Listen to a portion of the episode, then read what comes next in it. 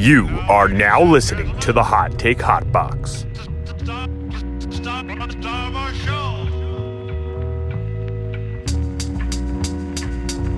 You are now listening to the Hot Take Hot Box. You are now listening to the Hot Take Hot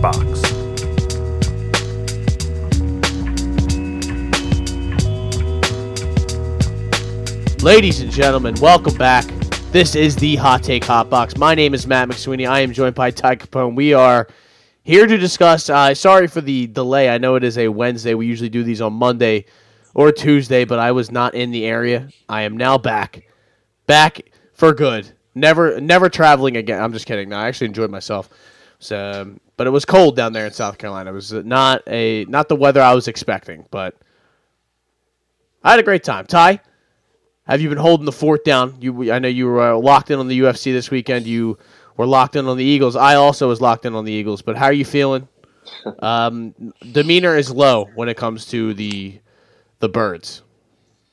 Yeah, yeah, you could say that. Um, yeah, not not not a great time around these parts, um, especially when people are like, "Hey, it's going to be okay." That's that's when I really yeah, really that's really that's something uh, something that really triggers me is when uh, oh you're overreacting. It's gonna be uh, everything's fine. okay. Yeah. When women say, "Don't tell me to relax," that's kind of how I feel right now. I understand what they mean when they say that. So uh, anybody that tells me to relax about the Eagles can kick rocks. Yep. Two weeks in a row, they take a 20 point loss, 20 plus, a 20 point plus loss, and both of those teams being the probably one, you know, one and two best teams in the uh, in the conference. I don't think we can include. I I know our record may say that, but I don't think we can include ourselves amongst those teams right as of now after these last couple showings. I know we beat Dallas earlier in the season, but the way our team is looking right now, the way it's constructed right now, it is. Um, we, I mean, we got to be honest, right? I, I, I don't want to overreact, but I also don't want to try and downplay uh, how embarrassing this is. Because if this had happened to Dallas two weeks in a row, we would be laughing. Uh, we would be laughing at them and saying how much Yeah. of frauds they are. So we got to be real about this. But Ty, Eagles, Dallas, Sunday night football. We wait all day long. We are. I'm fired up for this game. Like I, I, I, I was watching some of the some of the action throughout the league. It was good. The the Chiefs and KC game or Chiefs and KC. That's the same thing. Chiefs and the Bills was a good game. It was a great game. Uh, Ravens game was wild. the Ravens game was wild. We got a all you know all time uh you know just meltdown by Pat Mahomes, which was great to see. Love it. Uh, what a play that was, though. The toss back to uh, Travis Kelce. That was insane. Kelce does that Kelce, shit all the toss time. back. That's crazy. like shit like that all the time. I, I, I kept seeing people say that Mahomes was really angry at his receivers, but was taking his frustrations out on the refs because you can't obviously yell at your own teammates. I'm like, oh yeah, maybe that makes sense. And then he like kept going and kept going, had to be restrained. And then after the game, he's complaining. And I'm like, guys, I really think he's mad about his player being offsides and the refs throwing a flag yeah. for him being offside. I don't understand the, the logic there. I, you know, it, it's funny because he's going to complain about that.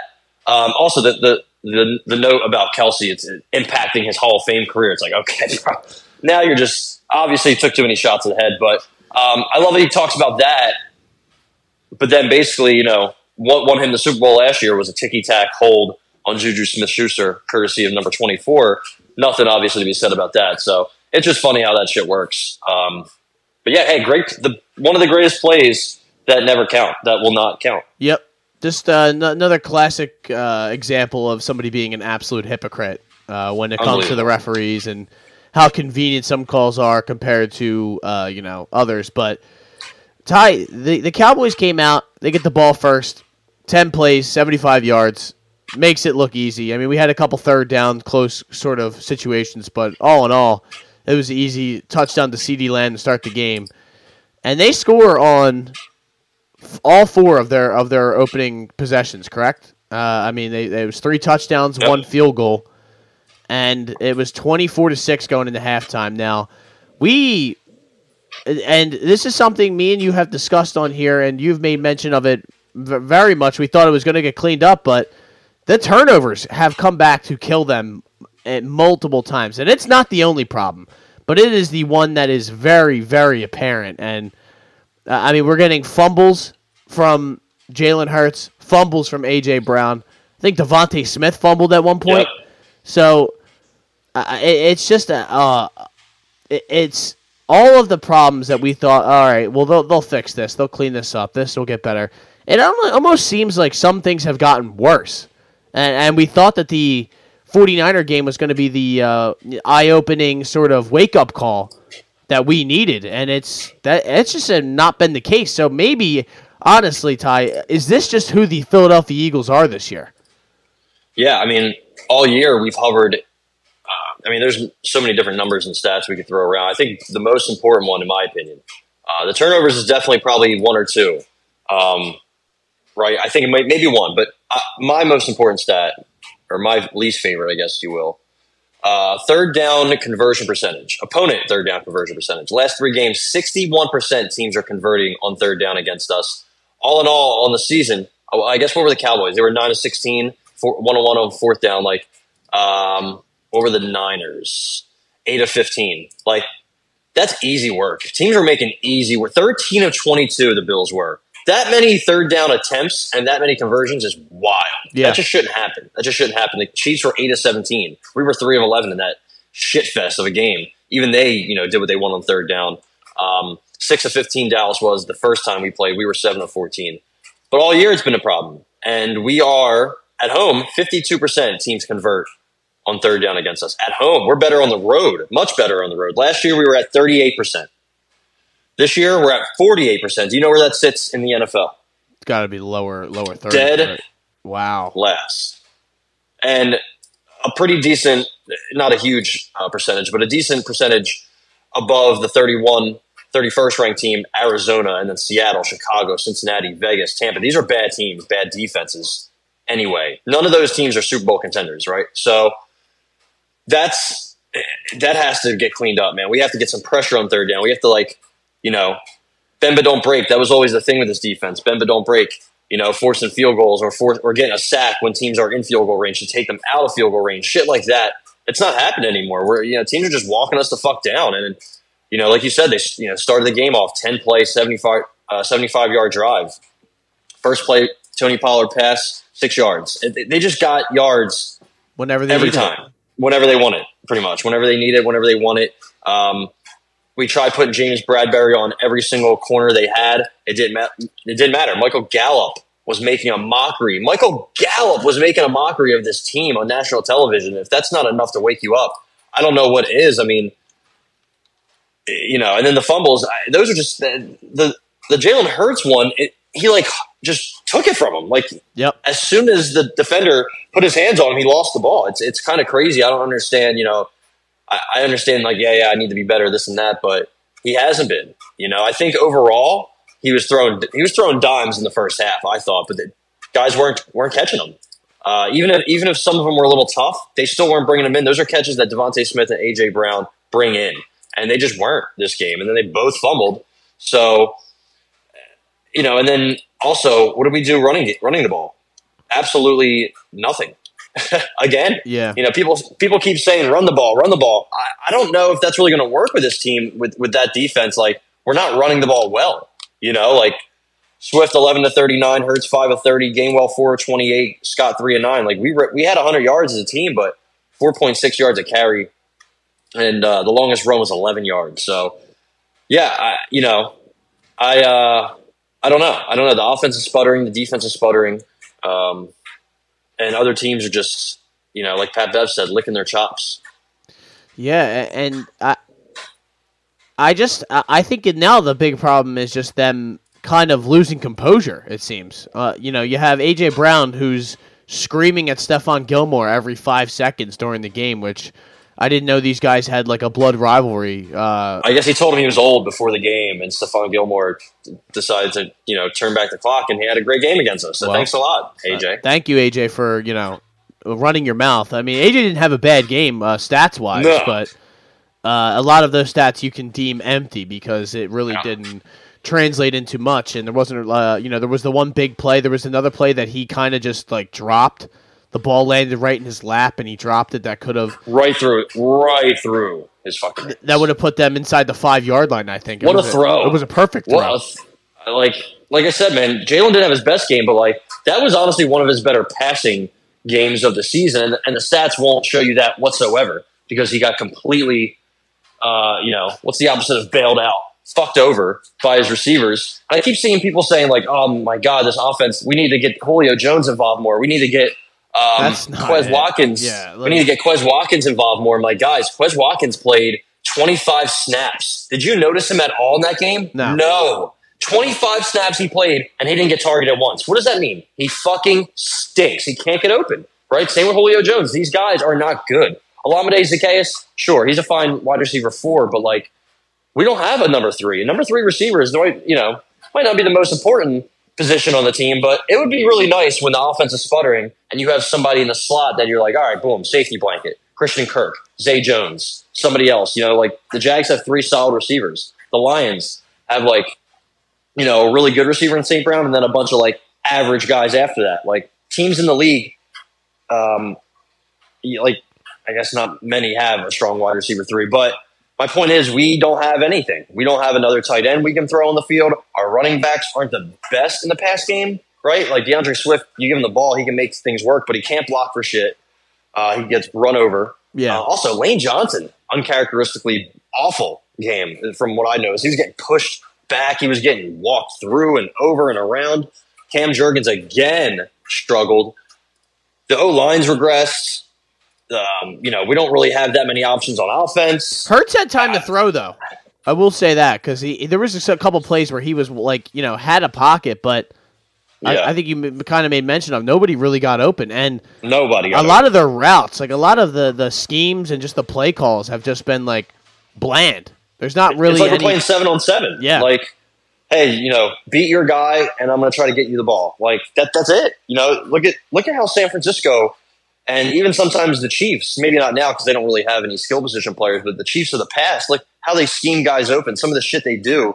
We don't do anything. We there's nothing we do. I'm not asking for trick plays, but like I, I want what Shane, I want what the Colts do. You know, Alec Pearson, Kylen Granson, Mo Alie-Cox. These these guys are getting schemed open and, and are scoring and, and getting deep long catches. That's Shane Steichen scheming guys open. Yeah. our guys aren't. We're not doing that. We're throwing the three guys the whole game.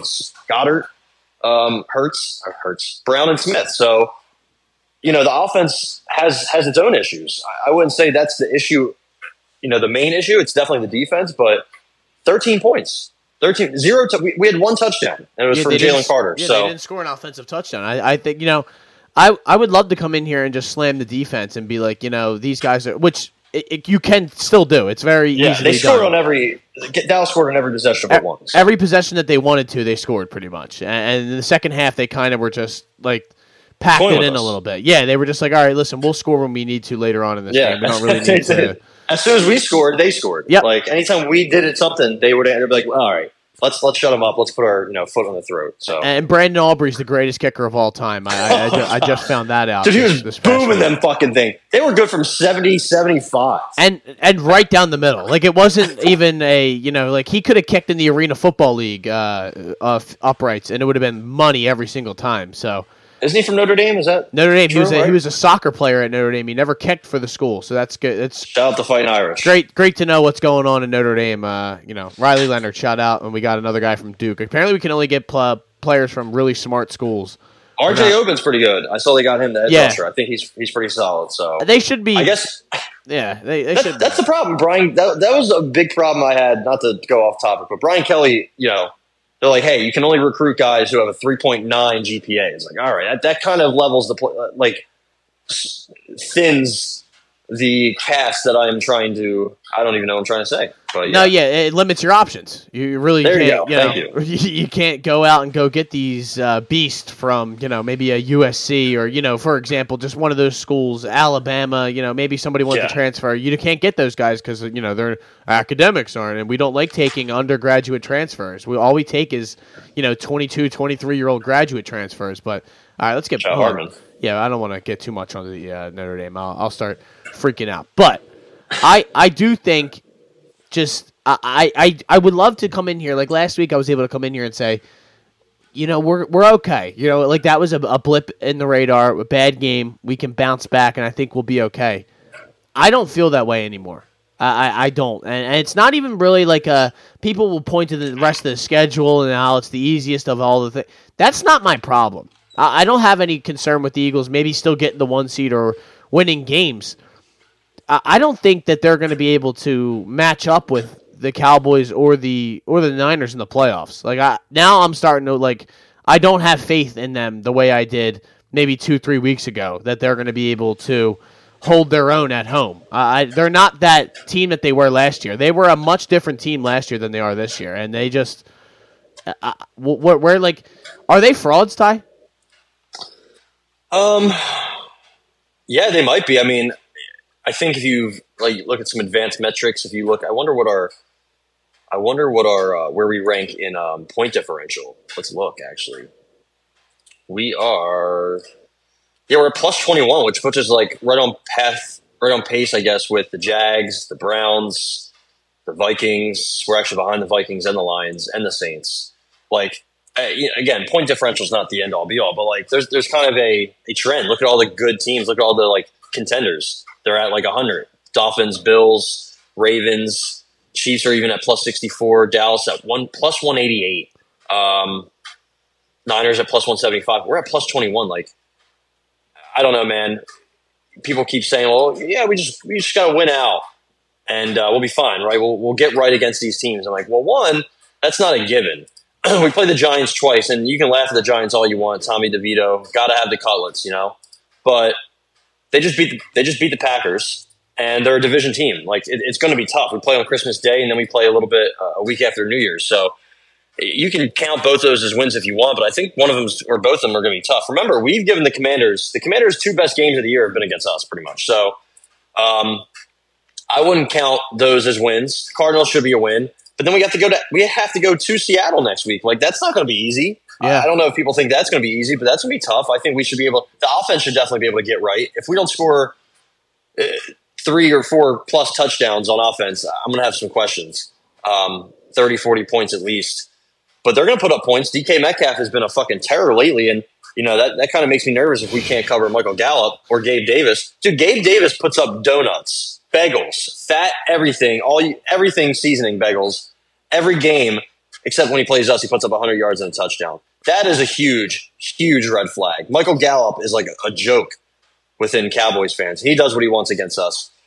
I don't know, man. I don't think this pass defense can recover. I don't think this third down defense can recover. I don't think maybe Maybe the pass rush can, can start to generate some some pressure. I think maybe that's our best hope.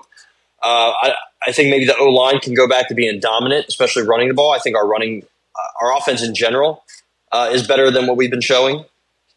But I don't think this defense is going to elevate us to being even a, a contender. Like once we face off against the Niners or Cowboys in the playoffs or whoever, it, it's going to be an issue. It's going to be an issue for sure. And I, I, don't know what there is. What we what what can we do to change our defense at this point in the season? Nothing.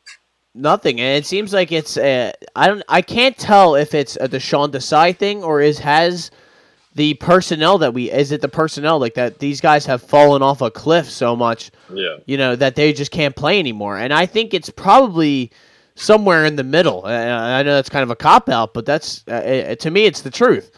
Because it seems like our both on both ends of the ball we have lacked creativity or any sort of just ability to adjust or I, don't know. Like I, I just I had so much more confidence, even in a Jonathan Gannon, who we, you know, uh, who wasn't exactly, you know, the mo- mo- the most liked person here in this city or loved by Eagles fans anywhere. It, he, you know, he was a little bit of a clown and a little bit of a geek, but the defense it seemed like was all on the same page and they were dominant in some games. This year they've just been kind of hoping that things go their way. Like they lose that KC game if MVS doesn't, you know, if he catches that yeah. ball. They lose the Bills game if you know certain things don't go their way. They still gave up 34 points. Needed the offense to put 37 up. They gave up 42 to the Niners, 33 to the Cowboys. They're getting cooked on a regular basis, and the offense hasn't been much better.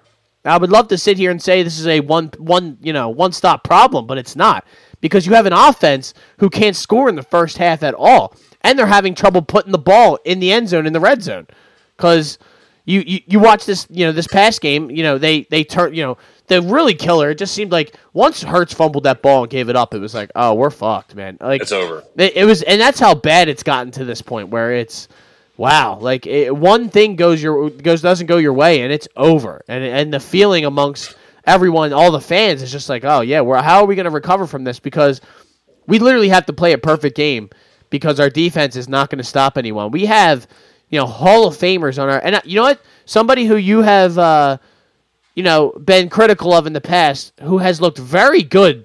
You know, the only guy that you can count on on that D line, dude, Fletcher Cox. I mean, Yeah. He's Yeah. been the only guy in, in is in, on his in his time on the field who's been productive and has gotten to the quarterback or at least gotten some pressure on the you know up the middle. Jordan Davis, he might as well not even be out there. I mean, people are running the ball right up the middle on us, and hey, I don't even see him making an impact whatsoever. You know, Jalen Carter's Jalen either. Jalen Carter's still Jalen Carter. I still have faith in him, and he's still a rookie at the end of the day. I, you know, it's not. I'm not expecting him to be Aaron Donald every single game, but you know, you, you got Reddick on the one. I mean, Josh Sweat has been a, a non- non-factor pretty much all season long. Yeah. Haason Reddick is kind of like one or two pressures a game where you can get he gets to the quarterback or he gets a clutch sack in the fourth quarter. It seems like it's like really uh, hit or miss. And, and, and you know now you're gonna get you're gonna have to see some more Nolan Smith and some more of these other guys. You didn't really see much Shaq Leonard early on in the game. I understand that they're gonna have to get him you know going more, but the defense is the defense. That's gonna be the issue. I'm more truly worried about the offense because that was the thing that was going to be able to kind of keep us afloat in some of these games, and now they have completely hit a brick wall, and I don't know where they go from here. Yeah. I think um, looking on Pro Football Focus, we didn't have many. We didn't have much green in this game. Jalen Hurts was our highest ranked player, followed by Goedert, and then Dickerson, and then Braden Mann. Right, Braden Mann was one of our best offensive players um, last night too. It was Zaccheaus, yeah, and everybody else was just a bunch of yellow, which is not good. Uh, defensively, also, our, I actually thought um, our only bright spot, one of our only bright spots. I guess I'll talk about some of them. Darius Slay, he didn't give up a catch. He was targeted four times, um, two PBUs. He's Bullshit been ass um, PI calling him too. terrible. That was bad. That was that was very soft. Um, he's been solid. I mean, you know, here and I, he he had, he's just he's lost a step. That that's really all it is. Like you know, interceptions, pick sixes, PBUs. Uh, two years ago are now completions that are you know just he just got there a little too late. You know, Yeah, um, but he's still he's still. I mean, dude, Br- James Bradberry, um, he's just bad. I, I don't know what else to say. I mean, he's just he's he's pretty much done.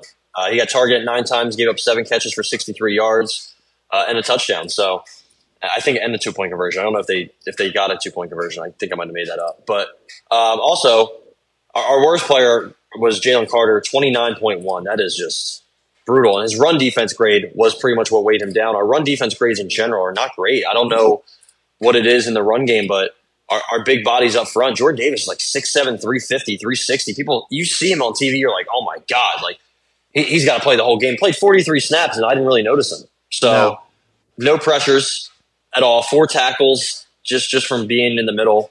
Um, yeah, Zach Cunningham played well. I thought Fletcher played well. I thought the linebackers were solid. I didn't notice them getting completely cooked. It was just um, certain players got exposed. We have certain players that you can just expose. James Bradberry is one of them. Um, part for large portions of the game, the the, the D line. I mean, dude, we've given up 130 plus rushing yards. I think five games in a row. Um, if I if that's correct, four games in a row. The Cowboys, the first game, ran for 73. So you know, the, the run defense in, in general could definitely be a lot better. I'm sure the, the pass defense being what it is isn't helping, but still, like, guys got to do their jobs, man. Guys got to be better. Sydney Brown's coming in, and, you know, they're, they're trying to rely on him too heavily. That's not working. Uh, Kelee Ringo played 22 snaps, and he committed one of the craziest, I don't even know what to call it, a triple whammy, I guess. He, he held, he got pass interference, he got face mask, and he gave up a 20 yard penalty, resulting in like a 40 yard play, which was crazy as fuck. Um, that cornerback experience for him, experiment should be over. He should be a safety, one million percent. I've been saying this since college.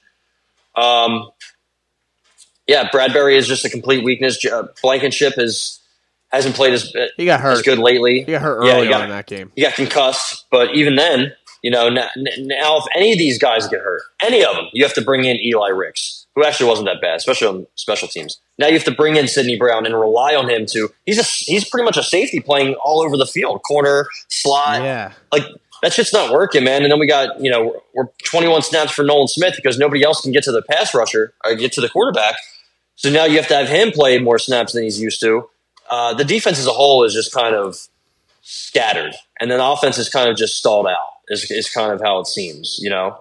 Uh, do you think? Uh, I mean, now the report, you know, now the the Derrick Gunn is getting anonymous Eagles players reaching out to him saying that they're the Eagles offense is very predictable and lacks creativity and kind of all the things that anybody with a fucking brain can put together. But that's this kind of shit that you just can't have happen. You can't be having your, you know, players leaking little information and kind of just bitching to the media. And I'll be honest, it, it, I'm not, I'm no expert, but or I'm no, you know, I don't have any inside info. But if I had a guess on who was the source on this one, I think his name rhymes with AJ Brown. So uh, I'm not gonna, you know, I, I don't, I wouldn't be too shocked by that because he he's been the only guy who has been so vocal all season long.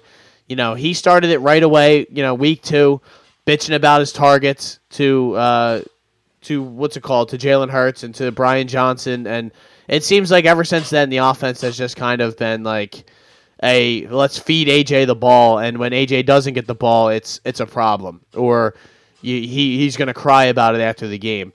Again, they have not been they they're not playing from ahead. They're not doing the things that made them successful last year, and they're not going to be successful uh, in, this current fashion or in this current form. I I I caution people to get too excited about. I mean, if they go into Seattle and take a W, then I, will feel a little bit better. But Ty, beating the Giants, the Cardinals, and the Giants again, that's not going to get anybody in here too excited. We, we're, we're going to have to hope that the 49ers lose to one of these remaining teams that they play. Uh, I, I don't. I think they play the Ravens, which would be ideal uh, in one of those games. So they play the Cardinals, the Ravens, the Commanders, and the Rams. So uh, it seems like the the Ravens or the Rams would be your only shot, and the Rams are a kind of a you know, the, the, Rams are just one of those sneaky teams that have a bunch of players that can, you know, and it's a divisional game. That's the only kind of hope I have. But Ty, yeah, I, I Dallas's, wanna, Dallas's schedule is pretty tough for what's worth. Yeah, and I'm not. You know, the thing is, I think we win that division. Just even if we win the rest of our games, I'm pretty sure we win that division based off of some sort of tiebreaker yeah. of some sort. But uh, Ty, I did want to ask you. Do you have comp like how do you feel going into this game in Seattle with everything that's happened? With everything we just lined up and said, you know, what, you know, this is bad, this is bad. They're not doing this, they're not doing that, and the the offense is horrible. It's sputtering. The defense is literally Swiss cheese and can't stop anybody. Like, do you feel good? Like, how do you feel going into this game? Well, we should we should handle it. I, it, we like they've lost four in a row. They've given up thirty, I think, three times, twice. Sorry, um, and they lost five of six when they lost to Baltimore, 37-3. Um, they're pretty bad on the road, it seems. Um, their only win in the last month was against the Commanders by three. So I think Gino's banged up. I don't even know if he's going to play. If Drew Lock's playing, we should absolutely smoke him. Um, both of their running backs are banged up. Um, we should, yeah, we should handle them with ease. They have one of the worst defenses since they traded for Leonard Williams. They, they're like 31st, 32nd so many different categories. So we should handle them. And I have all hope and prayer that we do win by double digits at least. Maybe it gets close for a little bit, uh, especially in the first half. You know how bad we like to play in the first half. So I'm, I'm sure it'll be close at some point, but we should not be gashed on the ground. Both of the running backs, while talented, are hurt, limited. So we shouldn't. Yeah, their O lines also just banged the fuck up. Their whole team in general is banged up. Pete Pete Carroll punts the ball on fourth and two from the other team's forty all the time. So I just think we, we have them outgunned everywhere. We should win 38 to 21. That's that's my my feeling. But if they don't, if they come out here and you know kind of look ago, if they turn it over a couple times, if, if Seattle's converting on third downs, like I'm gonna have some. Me and you are gonna get much louder on here. After that, we should we should settle in um, and not have any trouble with any of those teams. Maybe again, like I said, maybe one of the Giants games is is a nail biter for whatever reason, but um, yeah, we should we should definitely handle Seattle. I think they might put up points. Maybe if Gino's playing, if he's locked in, maybe they can you know get some big plays because, like I said, our defense is just Swiss cheese. But um, no, I, I have confidence in this. I, I didn't have much confidence coming in this game though. You mean Dallas. you mean the Dallas game? Yeah, I I don't I don't feel good. Uh, well, I mean, I am trying to bounce back and be like, yeah, listen, we'll be able to right the ship and, and you know get this thing going in the right direction. I think the odds are that we do. Like, I think this. Uh, the, I would love for this game to have been at home. It's kind of unfortunate that it's in Seattle. It's that's the one another thing that kind of gives me a little bit of concern. It looks like it might rain too on Monday night. Uh, and of course, why not? Why why wouldn't it? So uh, I would like to see us be able to run the ball, uh, you know, uh, successfully. I think, but another like you kind of made mention of they they tried to kind of run the ball in this past game, but it didn't. You really can't commit to the run when you're down fourteen nothing to start the game or ten not like no, right away no, when you're down double not. digits. It's kind of that's over with. So I'm glad you said that. I saw people saying, "Come on, man, establish the run." I'm like, bro, it's 24 six. Like, you what can't. the fuck do you mean establish the run? Throw the no. I want to throw the ball. Yeah. Like, Like- we, we can't try to like dominate time of possession when we're down 21 points in the third quarter. That's, no, bro. Like that's not how that works. And that's what I've been saying. Like, I, I mean, I probably sound like a parrot on here every week. I, I say the same shit, but like we we refused. Not that we refuse. We're not able to play from ahead, so we can't play the way we need to play to be successful. The way this team is built, we can't play that way because every single week we are down. Every single week we are down to start the game.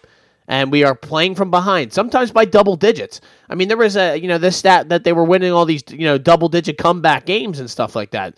That's long gone.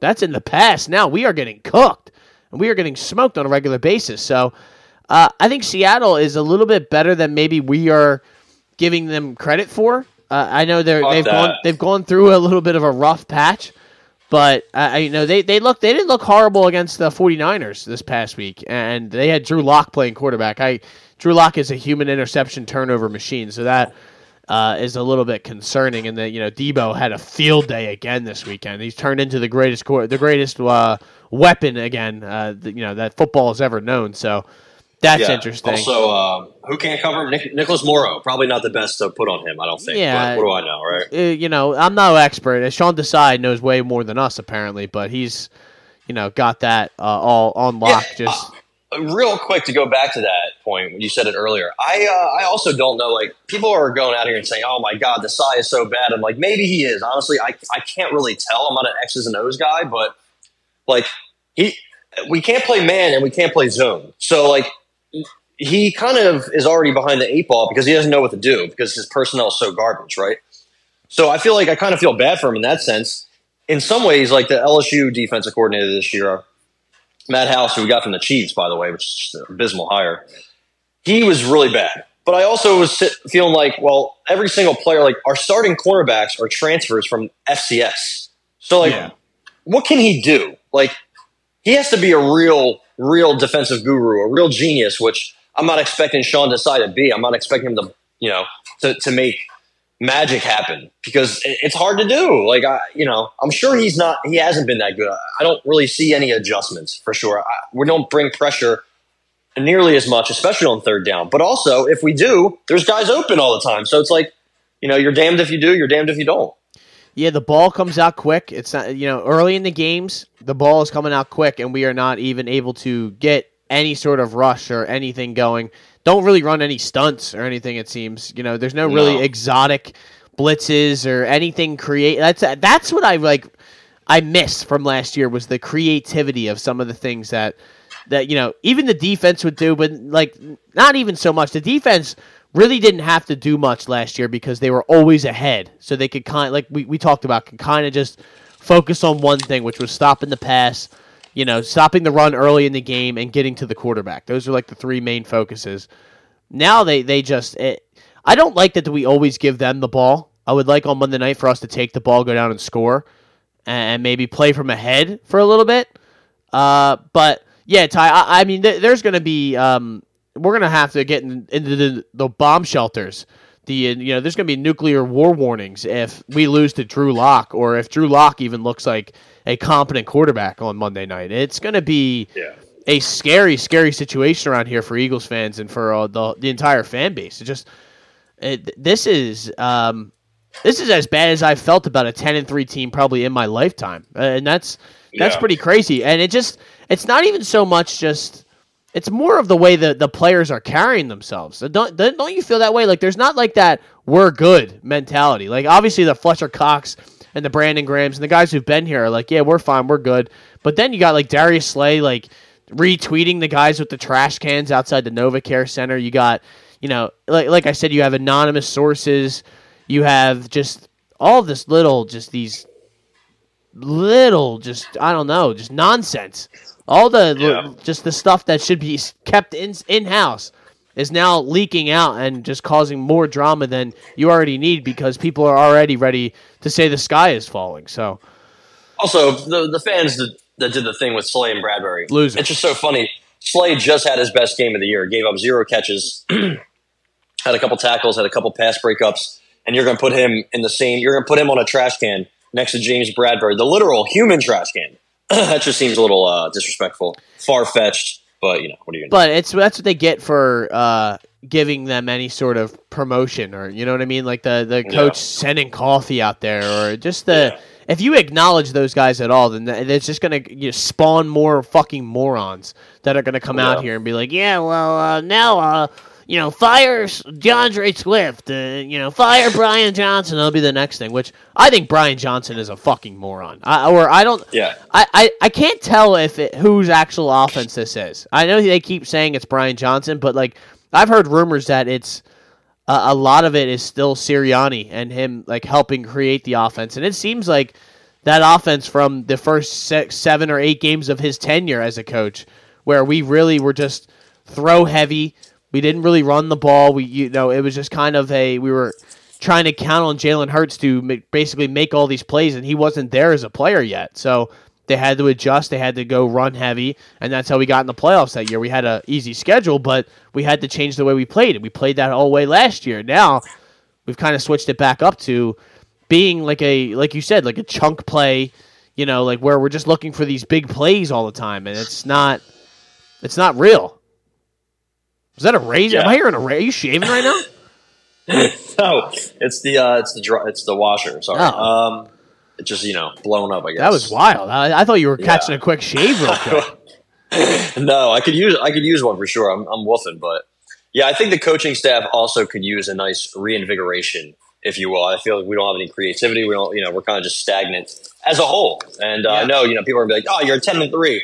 Imagine being a Steelers fan." No, I'm good. I don't want to imagine being a Steelers fan. I don't want to be a fucking Giants fan, and I don't feel bad for the Rams. I don't care if you're a Cardinals fan. I don't care about anything. We are. I, we are not what we should be. Is is is the problem, and It's we are a simple. Super Bowl contender.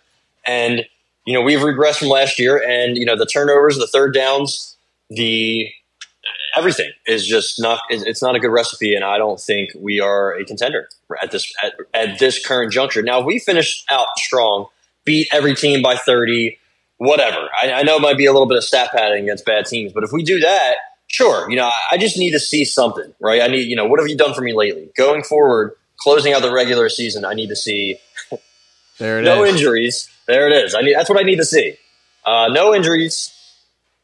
Uh, main, mainly because we really don't have much depth anywhere. If if we're being honest, um, and cleaning up some of the, you know, just just getting our numbers back in the right in, in the right uh, direction. Right. I don't want us to be dead last in third down conversion rate for opponents. That that's that that just can't happen. I don't think. I don't know. You know. I don't know if what the stats say, but I doubt a Super Bowl team has ever led the league in giving up third down third downs. So that got that has to get fixed. The pass rush really needs to show up. I've said it every week. You know, the key for this game will be the pass rush, and every every week it's let us down. So Yeah. uh, yeah, yeah. We just pretty much need to come out here and smoke everybody, and then uh, we'll see. We'll see who we get in the playoffs. Uh, right now, I think we'd be playing in Tampa, which I'd be all for. I could go, and we would smoke the Bucks. So Yeah, but I then we'd have to go to Dallas or yeah, like right, like we'd have to go somewhere after that. We'd be on the road the whole time, pretty much. On the road again. Which I mean, honestly, wouldn't be the end of the world. It's just more. It's not even really about any of that. It's just more the fact that this team is not playing at the level that we expected and we we need them to in order to have success in the playoffs. Because it's been Yeah. rough, but Uh, Ty, I do want to get your official prediction for the game on Monday. I'm going to give mine first, just so you, you know, no no pressure on you after that. Uh, I'm going to go 31-20. I think the offense gets back on track, and I think the defense has a little bit of success against Drew Lock. If it's Geno Smith, I may feel a little bit different. Yeah. Um, I'm going to say like 37-21.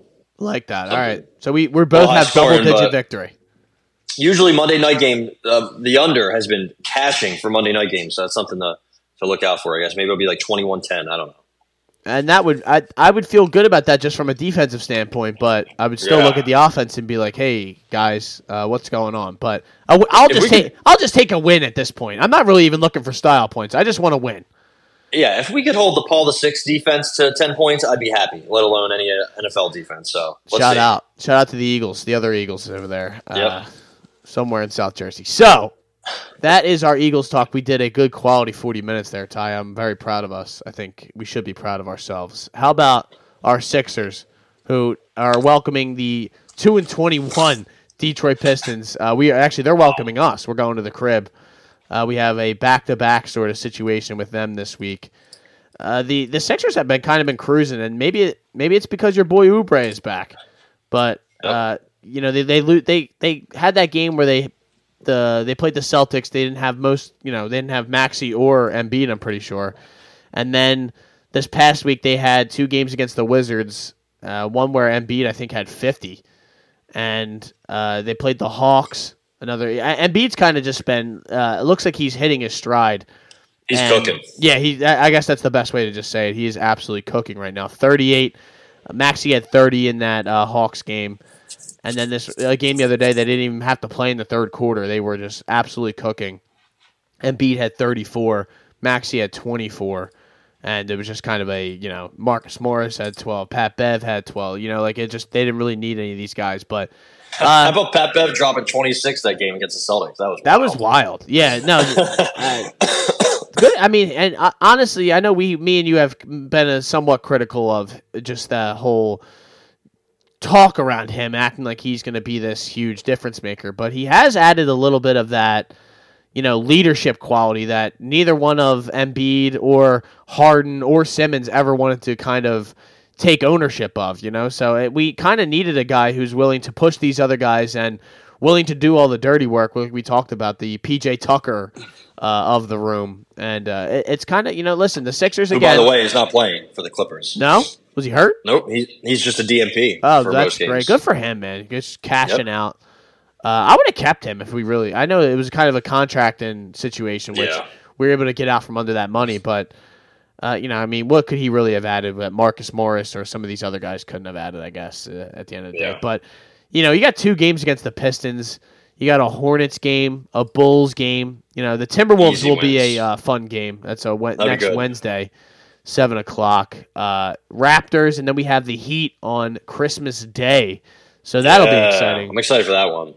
Uh, you know, I mean, it's the regular season. It's hard to really get all worked up. We are fourth in the conference right now, Ty, behind the Ma- the Magic.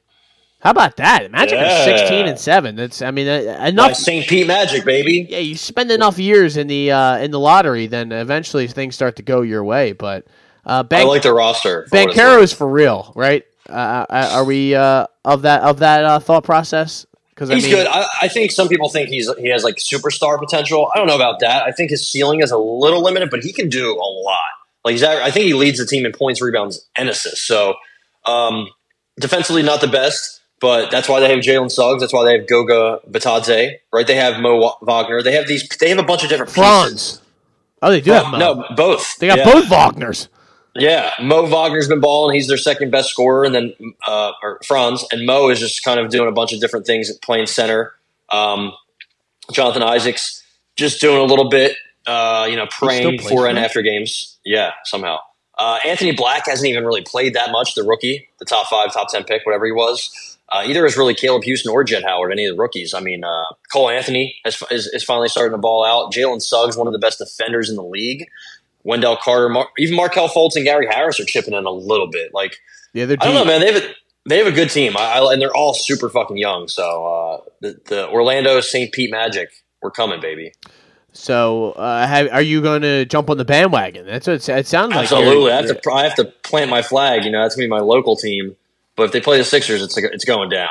People are starting to come into the bar and be like, "Yo, can you put the Magic game on?" I'm like, "Damn, all right." Yeah. Like the Heat aren't even the the draw around here anymore. So Well, you know Yeah, that feeling when you have that young team like that, and especially if they're playing at this level, you're like, you know, that I remember the days, even when the Sixers stunk, when Embiid was first playing, and you know him Yeah. and Simmons were playing. It was like the, it, it, it was a rush. It was like a drug every night, just watching these guys kind of, you know, no expectations, no nothing, just hoping that they Just vibes. yeah, just vibes and playing well. Those were the it. days, but uh, right now, if the season ended, we'd be playing the Pacers in round one. That That seems like a nightmare. And then we'd see the Celtics in round two. So that sounds like an I'm on absolute nightmare. Nightmare fuel for everyone out there who is getting into the Sixers. The Flyers are cruising along here, Ty. It- Don't it- slow down the Flyers, please. not listen. I would love to be here and be like that guy that's like, hey, you know, we gotta, you know, don't get too excited. It's not really anything. You know, they're not that good and yada yada. Dude, I mean, listen. I, at some point I do think the uh, shout to the St. Pete's Police, uh, or the EMTs. I'm not sure which one, but uh, I do think that the rug is going to get pulled out from underneath them at some point because it's they're just there's no way that this can continue. I mean, we are more than a third through the season, and they have they're they're still in a playoff spot, and they just stole. They took a point from the uh, Predators last night. Who the Predators are not horrible. They're you know they're they're not the greatest team, but they've been on the road this entire week, and they've they've played well. They I, I just I enjoyed the Flyers outshot them by like double or almost like a two point five times more than the Predators did. And it, I I don't know, Ty. I, I know you're not really locked in on the Flyers these days. I was watching a little bit of your Blackhawks last night. They're so Uh, bad. They were playing McDavid, right? Uh, wasn't wasn't that the, Yeah.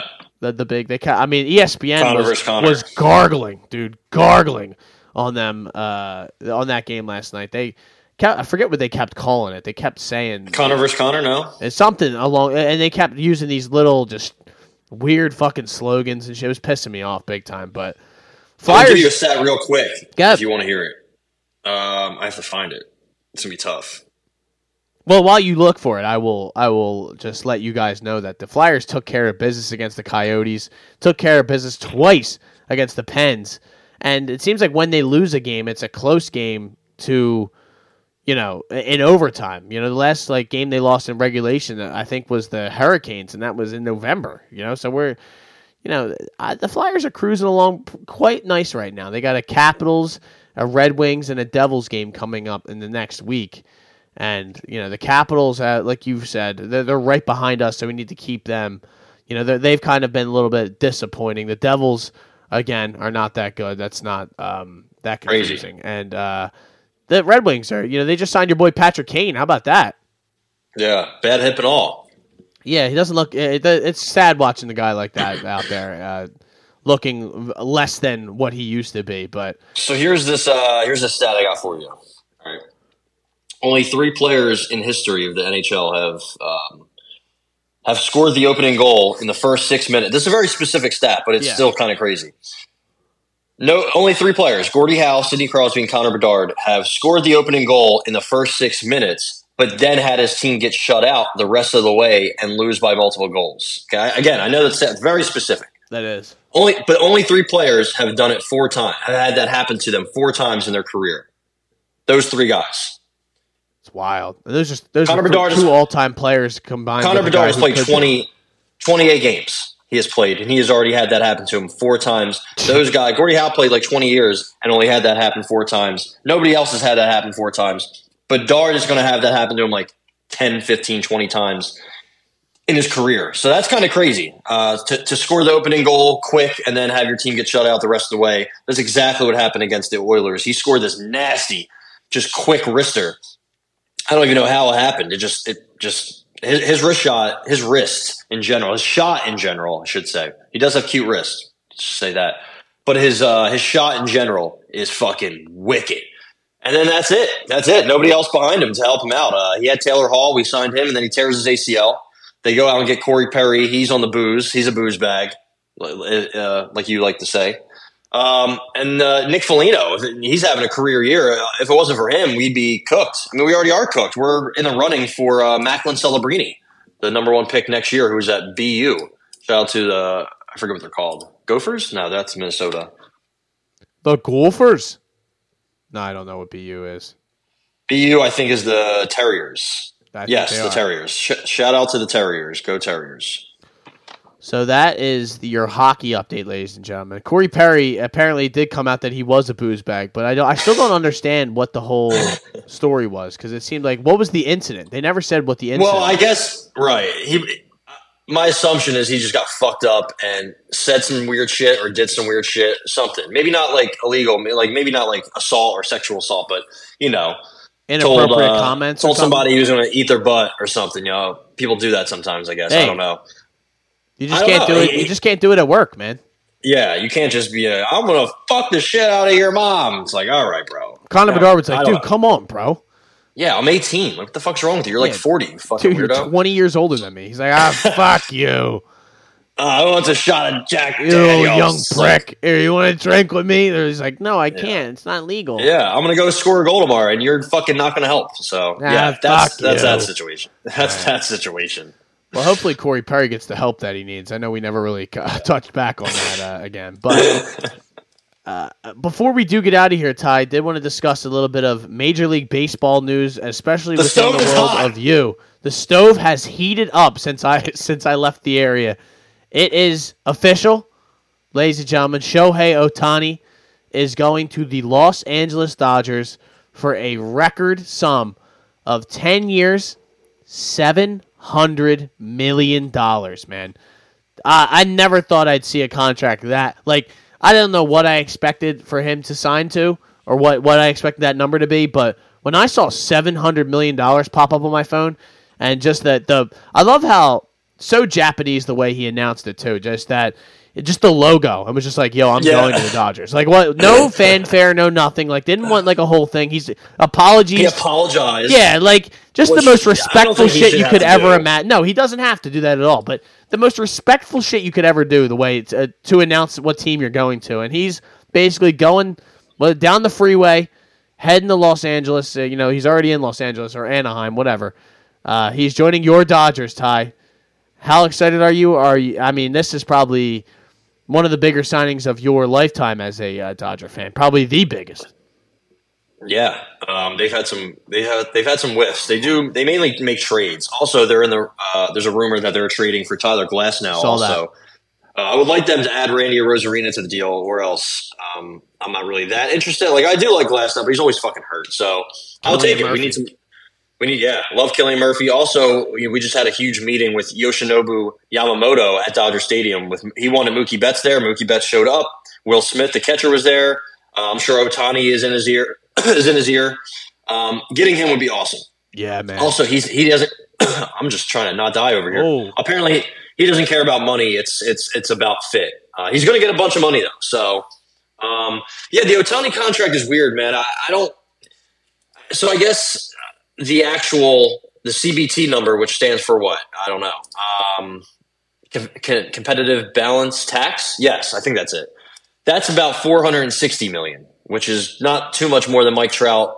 Mike Trout's 426. So a bunch of his money is getting deferred, right? Yeah. I think 97 percent of it's getting deferred, but I don't think he's going to get just two million dollars a year. I don't think that's that's what it says, but I don't think that's necessarily what he's going to get paid. Even if it is, he's getting 50 million plus um, off the field from you know whatever he does off the field, and um, the Dodgers still have to show that they have money. They they have that money on hand. Like is Ohtani so, doing OnlyFans? Yeah, yeah, apparently he does OnlyFans. No, I know he's a big, you know. No, he's making endorsements. Probably Japanese star. Yeah. Probably the biggest Japanese star in the world, at least in sports. Um, but yeah, it's so I guess he'll be making two million dollars annually in the first ten years, and then as the theory goes, but the math is just like basically the average value is more than way more than two million. But that's yeah. It, it, I'm very confused. I'm not good with numbers as it is, and this whole contract and all the deferrals and the tax and the this and the that, it all gives me a headache. So it, it's it's it's still ahead of about 46 million a year. Let, let's just say that, I guess, right? So Uh, this con- this article I'm trying to read in quick fashion about it is just there's just numbers everywhere, so my head hurts. Um, but either way, it's not my money. I couldn't give two fucks about what these million and billionaires do with their money. I'm sorry, I don't. It's not a salary cap sport. If there was a salary cap and that limited what we could do with the rest of the team, I'd be like, yo, why are we giving out this big contract when we don't have, you know, a linebacker, a cornerback, a safety, an edge rusher? You know, if we were giving Jalen Hurts all this money, uh, you know, it's kind of like the Giants giving J- Dan- Daniel Jones all that money and having really not much else to do with. Um, you know, if we gave our entire money to our entire um, salary to Ohtani with nobody else, I'd be pissed. But Yeah. there's there's no cap. There's no salary cap. You can do what you want. I do think it's kind of crazy. You can defer 97% of a $700 million contract. I feel like that shouldn't be allowed, but it is. So now we can go get Yamamoto, trade for Glasnow. Um, whatever else there is to get, whoever else there is to get. They apparently they they want Josh Hader. That's gonna be a that. fucking big. That's gonna be a big contract. So I'm all in though. We we need some. Listen, the team is awesome. The team is really good, but they've come up short. So what are you gonna do? Keep fucking building until they don't lose, right? That's what ownership and uh, the front office should do. Teams are going to look at it like, oh, look at these desperate. Look how desperate these guys are. They're going to pay off. They're going to they're going to buy a, a, a ring. It's like, yeah, bro, that's how that works. Like the Phillies just gave a bunch of money to a bunch of players, and what happened? Back to back World Series appearances. that's just how that works. Well- so NLCS. yes, I don't want to give them too much credit. No, uh, I was just going to say the same. Like you, what you said. Like that is what ownership's supposed to do. It's what I wish the Phillies would do, and just kind of go out and get someone else this year. But it seems like they're kind of going to sit on their hands and you know Yeah, wait around. that.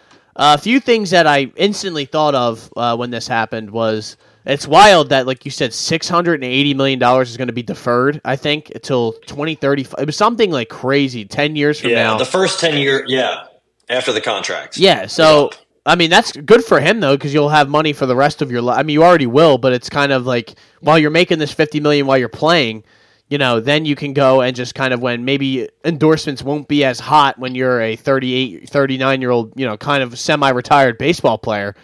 Now you're going to be making the rest the second leg of your contract and you're just going to be caking out. And uh, another thought was the that like they might honestly instead of paying him off all that money, he they, he might wind up getting an ownership stake out of this because it's going to be. I think right now he has like twenty. Like the the value of his contract is worth like twenty percent of the franchise or something like uh, along those lines.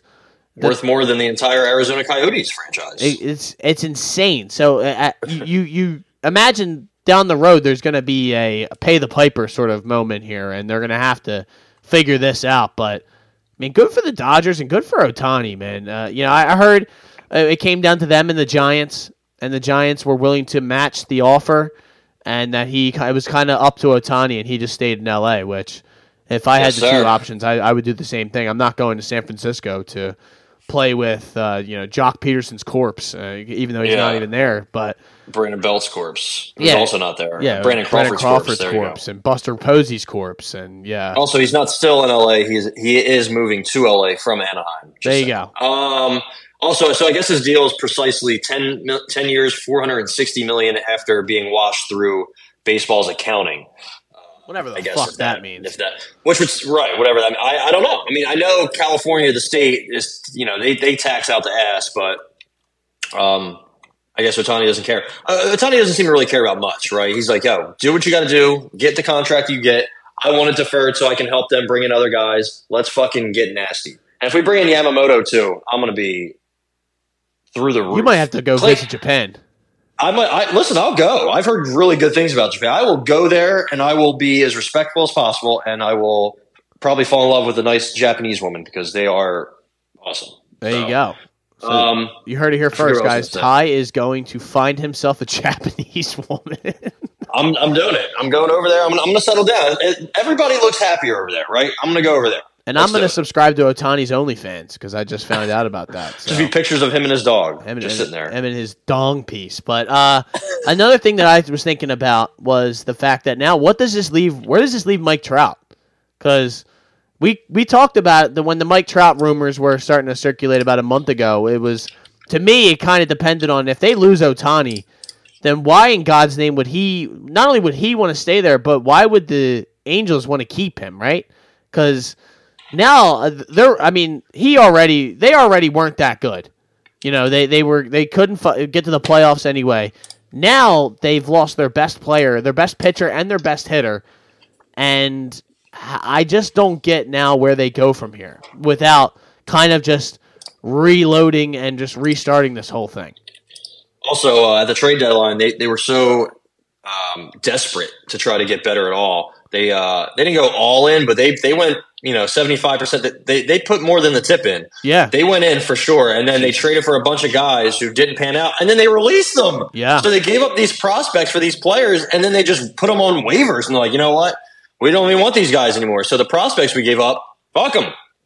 it's So and their farm system was already like in the in the bottom third of the league. Let's see where it is now. I mean, I'm guessing this is updated, right? Bleacher Report, December 11th. Okay. I'm guessing they're going to be in like the 20, 20 something range. 27th. Yeah. So, yeah, like what?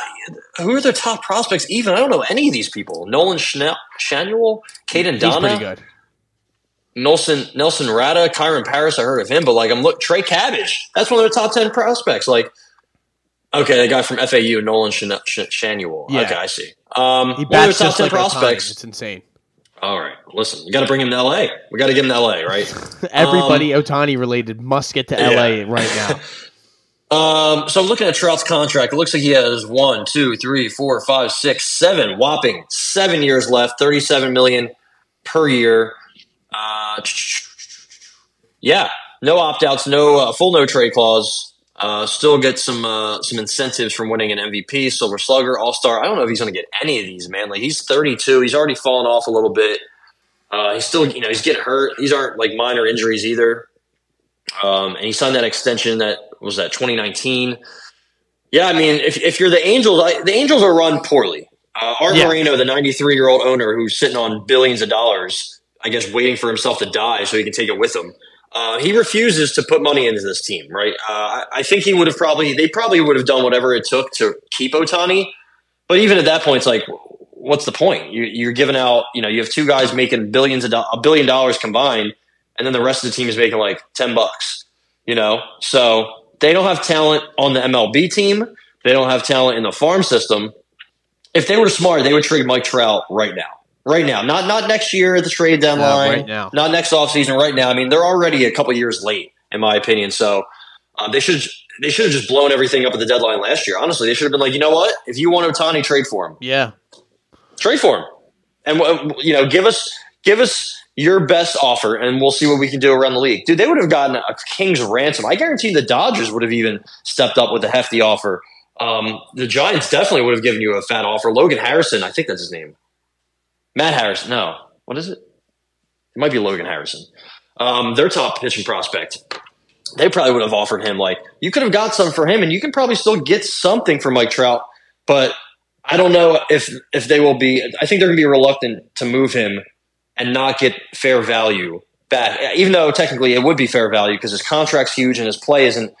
You know, he's not the he's not the player he once was. He's probably going to move out of center field soon, so that's going to hurt his value too. You might have to start DHing in a couple years, so th- there, you can't really get much back for him. Like maybe a top 100 prospect, but honestly, I just don't know what he would go for in this day and age. I mean, Cody Bellinger's looking for two, three hundred million dollars. You know, he's much younger than than Mike Trout. I- just think Mike Trout's kind of past it a little bit. You know, he's definitely got the name. He can definitely still hit, but um, you know, time's starting to time's starting to run down on Mr. Mike Trout and his value. So yeah, I think they should just dump him right now. Yeah, and I think the you you probably could get you know a, a good prospect, uh, maybe a good player. You know, you you could probably still get some, but you're gonna have to shell out a little bit of money to pay off this contract a little bit because no one's just gonna take it straight up. You're not gonna get what you like you said like you would have gotten maybe a, a few years ago before he had even signed this contract. Similar to Ohtani, you, you know they they missed the boat on trading, you know, getting rid of him getting something for him and, and cashing in on the on the asset when it was at its height.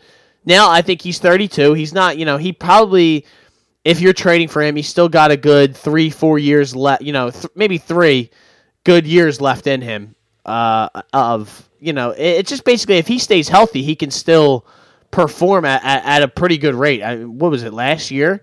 He only played 119 games and he hit like tw- 40 home runs. So, Yeah. you know, I, I think he still can play a little bit. And obviously, these last, you know, I don't want to, I don't count, you know, 2020, he played basically the whole year, but it was only a 60 game season. 2021, he was hurt the whole year.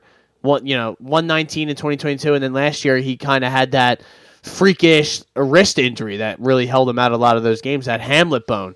So, you know, and he still he did pretty good in 82 games. He hit 18 home runs, so you know it wasn't like he was horrible. You know, he only hit 263, but I think the big thing with him is just kind of where, where would he go, who would want him, and what could they get for him.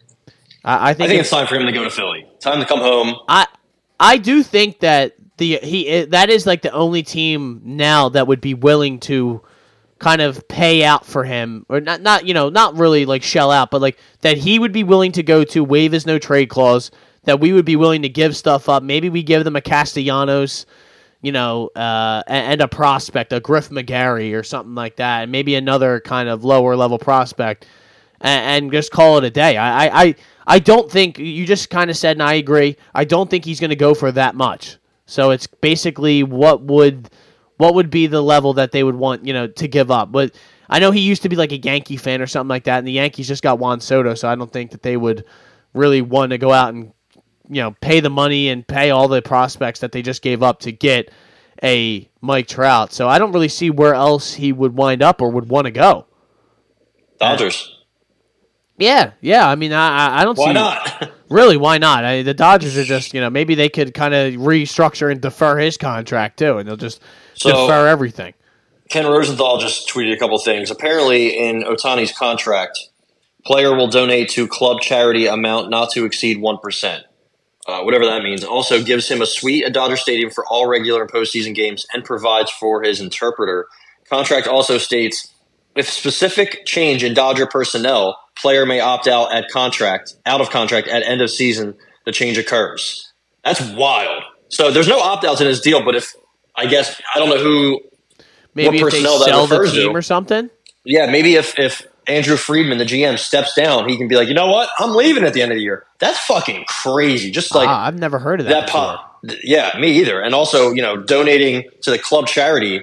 Uh, sure, whatever. I. I, it seems like he is close uh, to ownership.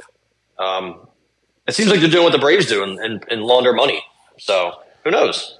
Did you uh, do you think the Juan Soto going to the Yankees is a big deal? I, I that kind of seems like natural uh, fit for Juan Soto and Yeah, just the Yankees yeah. in general. Yeah, I like it. It's it's definitely good for them. They didn't give up too much. Um, they still need to get rid of that long hair, facial hair uh, rule that they do. It's pretty stupid. Uh, I think players don't want to go to New York because of it, is what I've heard. So, um, all in all, they're they're making the right moves. I think they need to get Yamamoto. One of the New York teams has to get him just for optics alone. Not even you know, I don't think he would necessarily turn them into a World Series team with them or the Mets, but for optics alone, they need to get a big name. That's the big name. They traded for Soto, but they need to make a huge signing. But I don't know if I don't even know if they're, uh, you know, I guess we'll see. Yamamoto is the big name, and after that, I don't know who else they're really in on. I don't think Hader or Bellinger or any of them, but we'll see. We'll see. I'd love to see the Yankees make a panic move and give Bellinger like three hundred million, which is just insane that he's asking for that. But um, yeah, huge. All in all, I'm sure Yankees fans are you know down in the dumps in general. But getting Soto is huge. I mean, if you can get Soto and Judge, even if it's not prime Judge, or even if it is just for a couple years, that's a huge two piece uh, tandem Yeah, duo, lefty, whatever righty, you want to say. That is- awesome, so good. Also, the great thing about Ohtani, he's a lefty. We don't, you know, we don't really have many lefties in the lineup. So, yeah, huge for the Yankees. So good, good for them. Yeah, so uh, maybe the stove will continue to heat up a little bit. We'll we'll have some more info, news, and information uh, next week. But for now, ladies and gentlemen, this has been the Hot Take Hot Box, and uh, we will have a full UFC 296. Yes, Yep. 296 breakdown. Colby Covington is trying to get the undisputed belt for the third time. He is facing Leon Rocky Edwards. Uh, look at me now. So uh, that'll be a great. This is a great card overall. You have a uh, Josh Emmett and Bryce Mitchell on the uh, prelims. I'm pretty sure. And there's Last second throw together fight, love that. there's a lot of fights on this card that are just very exciting. So uh, we will get I mean, into that. opening. I guess we're opening the card with Randy Brown, Muslim Salikhov. That's a good way to, start a card. That's Yeah. that's that's fucking solid, man. So Tagir Ulanbekov, Cody Durden, that should be nasty. Jacoby Menifield, Casey O'Neill, Casey O'Neill, Ariane Lipski. Now, if that's not a pants off fight, I don't know what is. So Renee Aldana, my girl's back. So dude, I'm gonna have pants at the ankles, the shins, on the chandelier. Jeez. Cody Cody Garbrandt, I didn't even know he was back.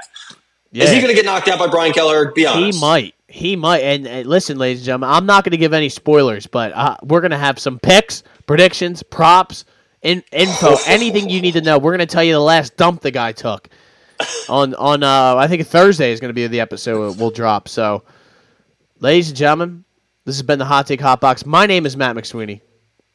I'm Ty Capone, and as always, everybody, go out of your way and wish Taylor Swift a happy birthday. Happy birthday, T Swift.